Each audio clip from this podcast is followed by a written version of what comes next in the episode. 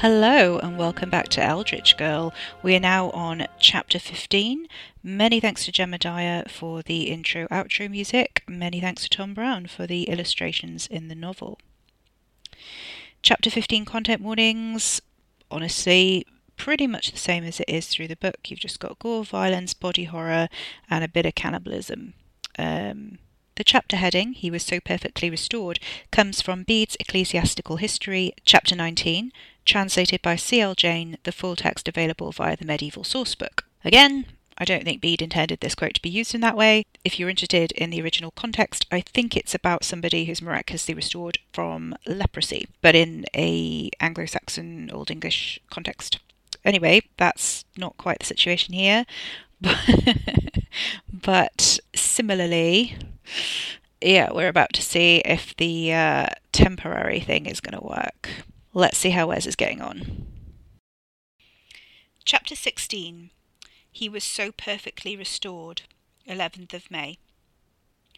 Ricky's chest ached with the effort of the summoning, and his head ached from being in a strange city. They were at the Blue Rose in the office above the nightclub's main dance floor, and he changed in order to get there. Wes had ordered food, and Ricky didn't want to admit he was curious. There were dishes he'd never heard of before, never mind tasted. Wes's hard, long fingers dug into the knots in Ricky's shoulders, easing the tensions out of him. He hated being away from everything familiar, the raucous streets of concrete and glass assaulting every sense he had, including his sense of direction. Pagamon Sea at peak season was bad enough, but this place reeked of perpetual humanity. How can you live here? he complained, leaning into Wes's ministrations. It's bloody awful. The man who is tired of London is tired of life, Wes quoted, patting Ricky's shoulder and letting him go. God, your shoulders are like fucking rocks. Ricky reluctantly stretched and heaved himself into a better position next to Katy on the leather couch in Wes's office.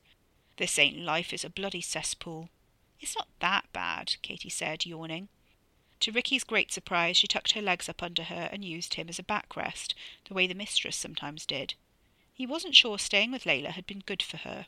He shot a swift, silent appeal to Wes, but Wes smirked and shrugged, leaving them to it. He took the high backed desk chair, swivelling around to face them. What do you think of the office? he asked, gesturing expansively at the goldfish bowl of a room, the bug eyed curve of the tinted window behind them, looking out over the main dance floor and bars, his large mahogany desk with monitors and minimalist setup, gold inlay in its centre and the shape of an ace of hearts, the kitchenette in one corner, and frosted glass of a spacious shower in the other. It looks like a Bond villain lair in here, Katy complained, fiddling with the frayed fabric of her ripped jeans. You're repainting this, right? It is repainted, Wes said, indignant. What's wrong with it? Ceiling's nice, Ricky said, making an effort. It was a dark purple, the colour of a midnight sky, with a metallic glitter finish. Spotlights were clustered in the centre of the shape of the constellation of Cancer, Wes's birth sign, with pale gold dashes connecting them. Thought you didn't like astrology, Wes said. I like the stars, Ricky didn't know what to do with his cousin leaning against him like this, or where to put his hands, or if he could move. As soon as she shifted, he changed position and made her sit back up. She didn't comment or seem to mind. They were waiting until the last minute to conduct the ritual, as the effect would be most potent the first few hours afterward, and they knew everybody wouldn't arrive at the same time. Are you really okay? Katy asked her brother, narrowing her eyes. Wes, dressed to kill, Ricky assumed, gestured to his outfit, skin tight like he'd been stringed into it, makeup hiding a multitude of things he clearly didn't want Katy to see. Don't I look it? I don't care how you look, Katy retorted. How are you actually? Wes rolled his eyes, an unguarded flicker of misery chasing the exasperation. I'm fine, he said, and Katy scowled. You look miserable. Blink and you won't remember. Ricky winced. Katy fell silent. They watched the moment Wes's brain caught up with his mouth, and the slump of his shoulders decided things. Right, we're pretty much ready now, right? Katy, you got the knife? Ricky let one of his tendrils out, tensing. Close to the lips as you can. He leaned forwards, catching Katy's grimace as he tilted his head. Where's hot water? Wes straightened slowly and went to fetch the porcelain tea set from the marble worktop of the office kitchenette, replete with coffee maker and microwave, and Ricky wondered if his cousin was sleeping here when he wasn't at Fairwood. That thought cut off sharply with the unexpected slice of steel through the root of his questing tendril, and the violent sting of pain as he lost his sense of taste. Ew, Katy said as the tendril bumped against his back, but he couldn't feel or taste what it landed on. Recovering from the loss, Ricky bit his own tongue on purpose and balled up his fists. Shit me! He breathed through it, other tendrils coming to the rescue with numbing mucus. It burned going on, which was momentarily worse, and then, mercifully, stopped hurting. I'm not eating all that, Wes said, putting the tea tray down and producing the tea egg. How much do I need? Ricky objected to the lack of appreciation for his mutilated glory. From the root, he managed, and Katy milked his beloved into the teapot, globs of black wriggling things slipping into the water. Not the mucus, that's just a, a what's it anaesthetic. Huh. Katy handed the tendril to Wes, who coiled it up and wrapped it in cling film. Delicious, Wes said, then gave Ricky an evil grin. Not the first time I've had you in my mouth. Shut the fuck up, Ricky growled, concern not extending this far. Wes mimed a zip across his lips, and Katy stirred the teapot. Now what? she asked. Ricky had memorized the scribbles in Grandpa Nathan's journal, perfected over time as he distilled the unluckiest of his numerous offspring into restorative tonic.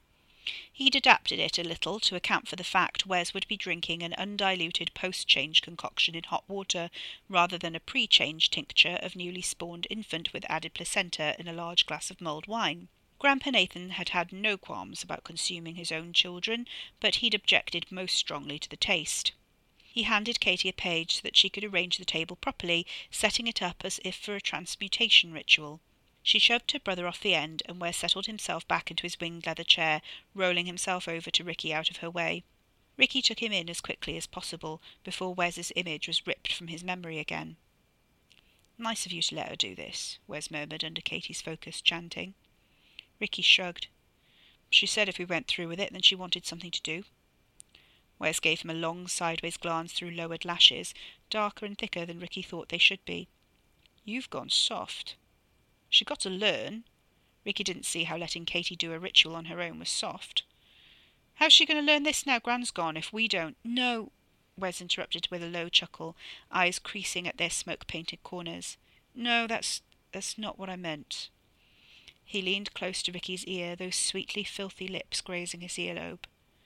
I mean, you're getting fond of her. You started to care. And you care about me, too, don't deny it.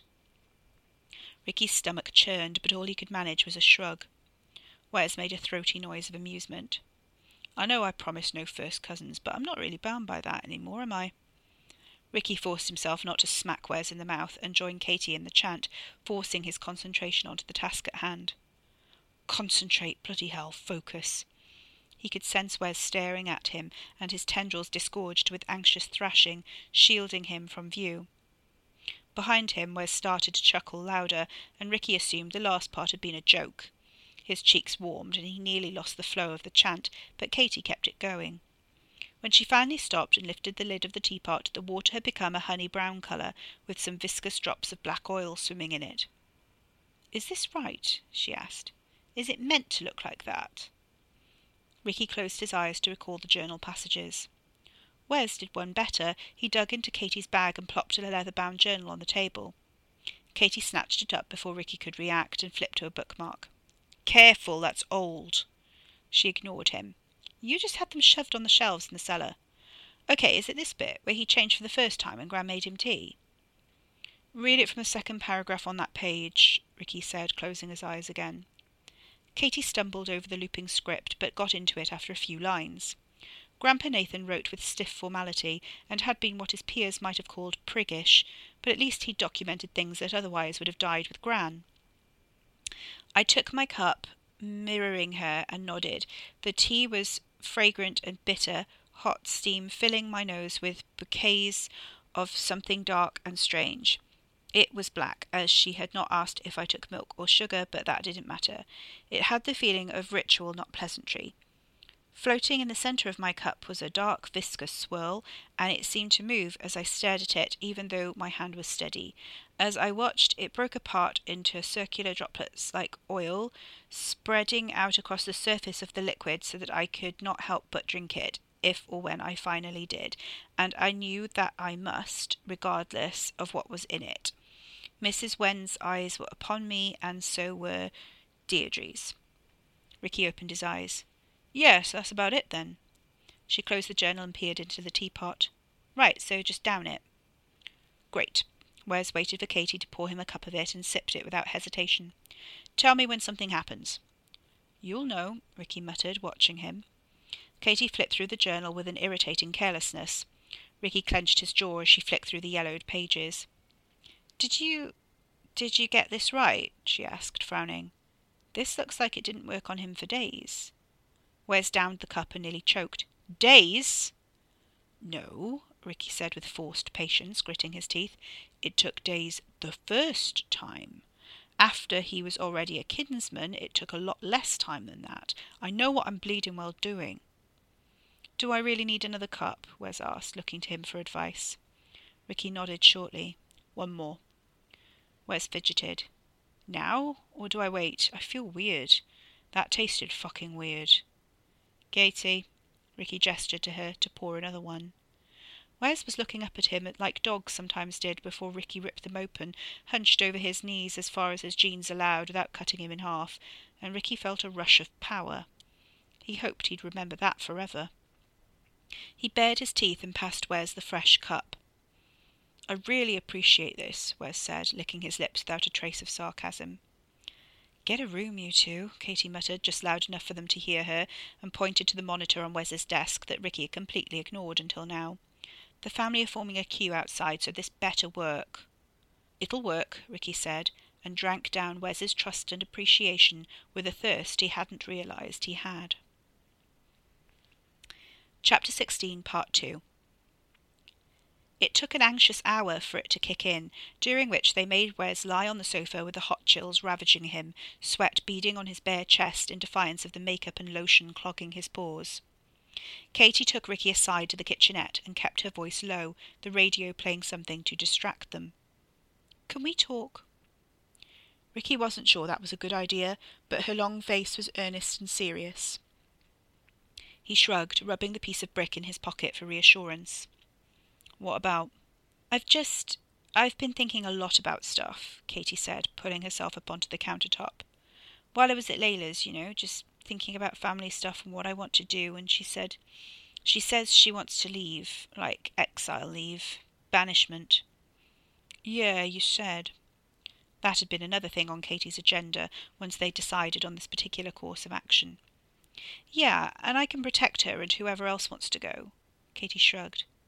Can I do that? Like, be a guardian or a protector? She swung her legs, feet grazing the floor.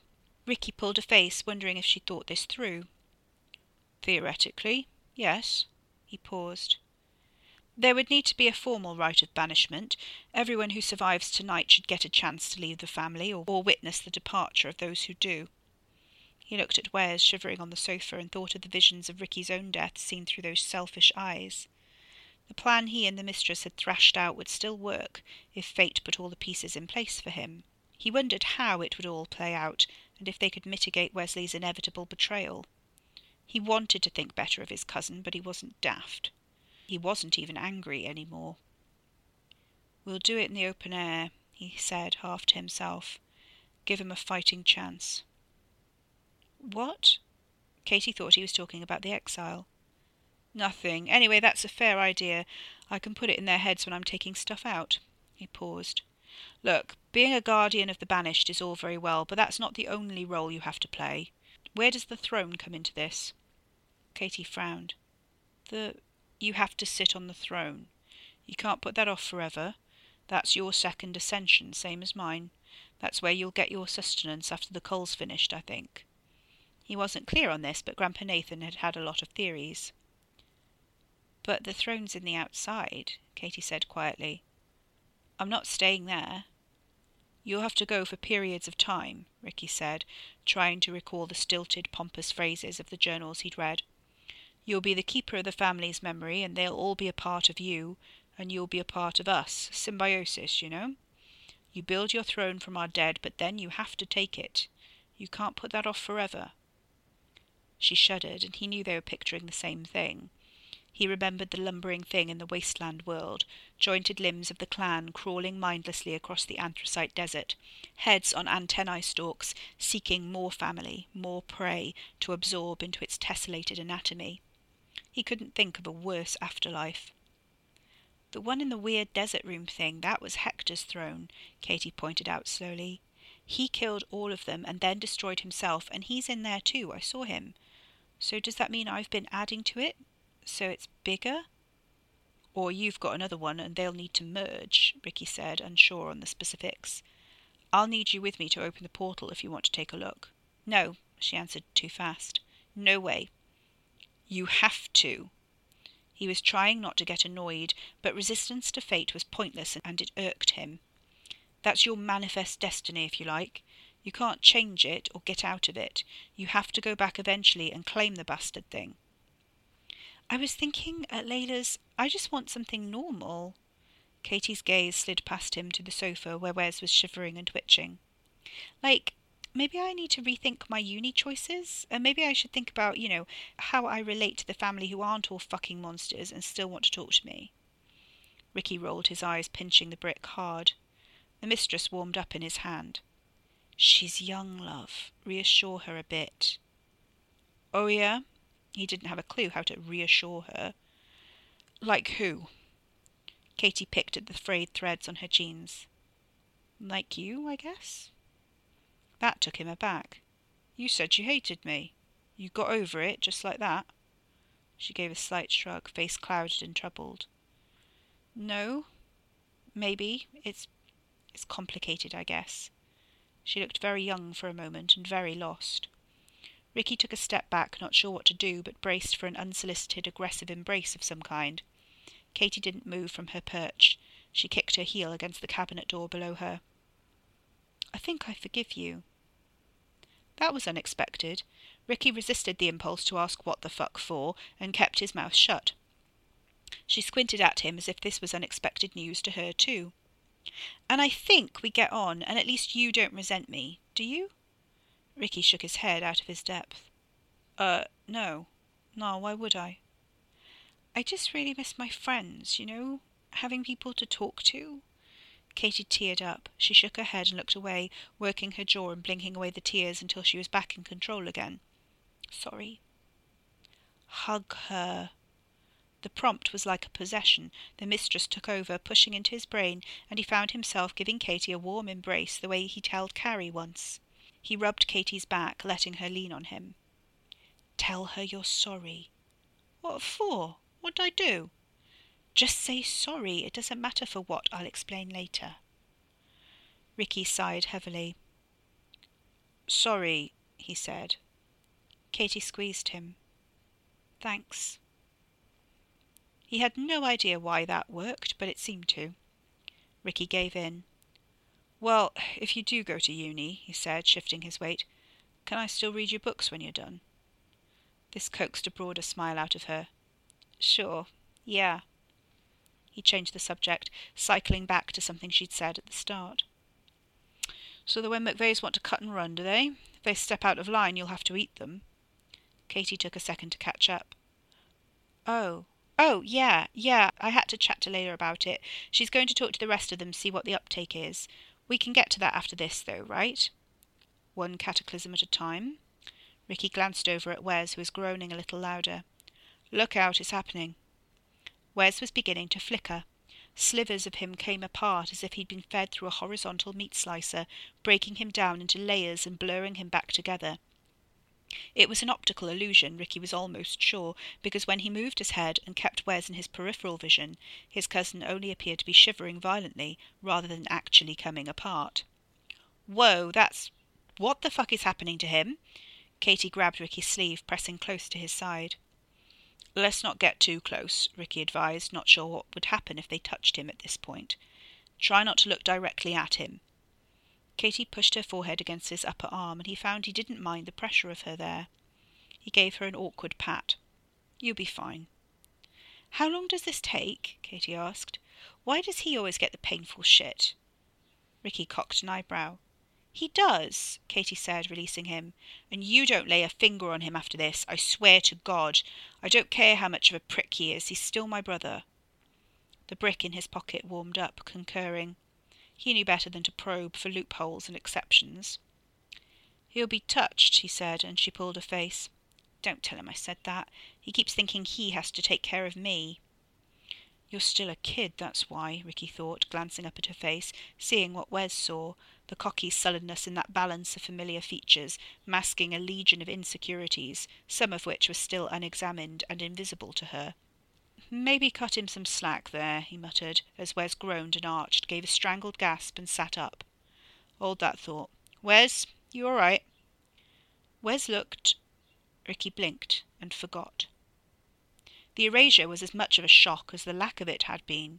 He couldn't remember a single detail of what he'd looked like before, not in the way he remembered fragments from the outside or some details from the glamour in the other world.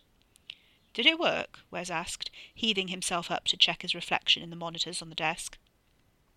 Katy tugged his arm to follow her and crossed the room with her quick long strides, and Ricky wondered what the pest Layla had said and how long this was going to last before she went back to not wanting anything to do with either of them. This was the most she'd ever touched him in hell knew when, and he wasn't convinced it was an improvement. Katy hovered by Wes, looking from him to the CCTV monitors. How do you feel? On fucking fire. Wes said, stretching as far as his skin tight outfit let him, and Ricky found he could barely remember the colours, let alone the shape. Let's wrap this up by midnight, Ricky advised, although his sense of time was tenuous at best, with no natural light to give him a clue. Midnight was easy to remember, and he was pretty sure that this dose would last well into the next day as well, but it wouldn't hurt for Wes to have an early deadline. Call me Cinderella, Wes said, flicking the cuffs of his open shirt. He was a column of different shades of purple and bare skin, smoky eyes and glitter, the sharp flick knife smile leaving nothing behind but the cuts it made in Ricky's confidence. They'll all be in by eleven, and we'll get this done by then. Easy. Should we go down now? Kitty asked. Are your guys letting them in yet? Uh, you're not going down there, Wes said, suddenly serious. Nobody needs to know you're here yet, and besides, you're underage. Katy and Ricky stared at him. Underage? Are you joking? Ricky had already been banned from three bars and four pubs by the time he'd been seventeen, and the rest of his lifetime bans in Pagamon Sea had been served on his eighteenth birthday. No, Wes said, cold as a star. I'm not. Katy gaped. What am I supposed to do? Wait up here by myself? Yeah, Wes handed her a remote control. You can keep an eye on things, and you're the secret weapon, remember? There are soft drinks in the fridge. Make a coffee or something. That's not fair, Katy protested, appealing to Ricky. Why can't I just have a drink with us after? Ricky said, unsure how they'd got to a point where he was mediating. When it's done, I'll bloody well want one. Not in my bar, she's not, Wes said. Oh my god, I'm eighteen next month. Katy glared at Wes with fists balled by her sides. The ID you got me says I'm already eighteen. Literally nobody will know or care. I know, and I care, Wes folded his arms, fitted sleeves straining at the elbows, and dropped them to his sides, shifting his stance instead. Can we just get on with the task at hand, please? He admired his forgettable figure in the reflective tint of the curved window and clapped his hands, turning to Ricky. Ready when you are, Princess. Ricky narrowed his eyes, sulky. Wes, Katy hissed. What? This lad's bloody royalty. There it was again, a flicker of sincerity, a note of respect that came and went in Ricky's ear, leaving only the impression of it behind, and he wasn't sure if it was real or wishful thinking. He chose to believe it was there. He gave a curt nod. Wes tossed his sister a bag of cashew nuts, and she fumbled it but didn't drop it. Don't forget to tell them about the exile when you're messing with their heads, she said to Ricky, and he nodded. Showtime, Wes said, and Ricky couldn't have been less enthused. Thank you.